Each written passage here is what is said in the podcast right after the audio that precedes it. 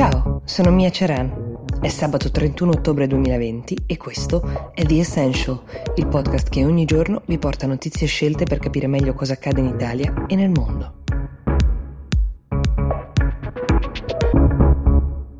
Come nasce una bufala? Chissà se qualcuno di voi ha visto questi due filmati che sono girati moltissimo in rete negli ultimi giorni, in cui due signore arrivavano all'ospedale Sacco di Milano e documentavano una scena di apparente tranquillità, nessuna ambulanza che arriva a sirene spiegate, poi addirittura entravano in un padiglione mostrandolo vuoto, un racconto che effettivamente stride con quello fatto dai media ma anche dal governo. Questi video sono subito stati ripresi da account di negazionisti. Negazionista è anche una delle due autrici dei video eh, che sul suo profilo Instagram parla eh, di questo video verità e lancia un appello a tutti gli amici guerrieri ribelli, qualsiasi cosa significhi guerrieri ribelli. Allora, la premessa è doverosa, nessun governo è felice di annunciare restrizioni e lockdown, sono scelte dure e impopolari che nessuno vorrebbe fare anche perché politicamente costano molto care, quindi immaginare che qualcuno cimenta sulla reale situazione dei contagi è abbastanza fantasioso,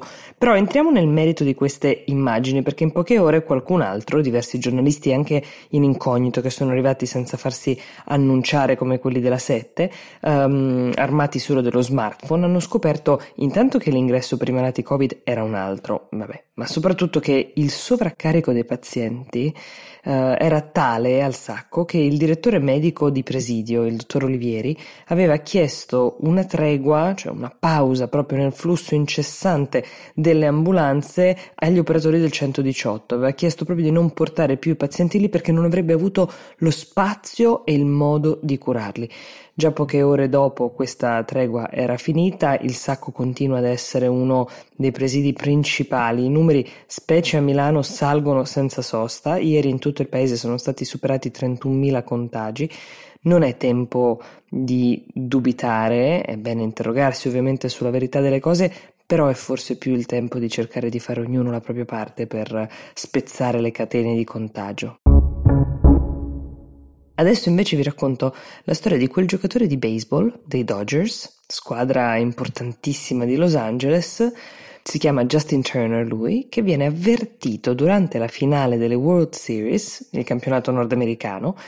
mentre sta vincendo con la sua squadra al settimo inning dei nove uh, che serviranno per arrivare al titolo, di essere positivo al Covid.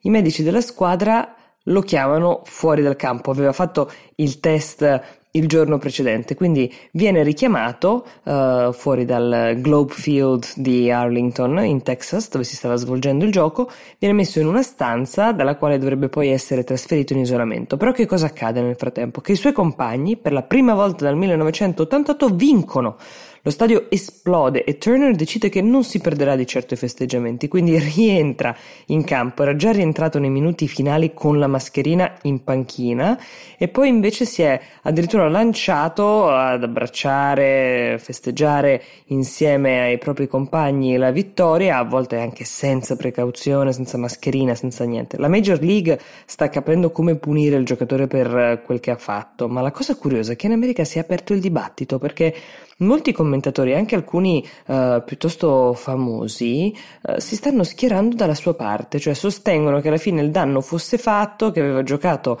per sette inning con loro, si era allenato con loro, quindi che differenza faceva effettivamente entrare in campo? Invece poi ovviamente c'è della gente che si interroga su questa scelta un po' curiosa e anche sul fatto che i giocatori vadano in campo prima che il risultato dei tamponi arrivi effettivamente. Il fatto che ci sia ancora un partito della leggerezza, se possiamo chiamarlo così in America, ha sicuramente a che fare con il fatto che eh, c'è prima di tutto il governo americano che per un lungo periodo ha esitato prima di riconoscere la portata del problema e quindi ovviamente lo fanno anche i cittadini. The Essential si ferma qui, vi auguro buon weekend e vi do appuntamento a lunedì.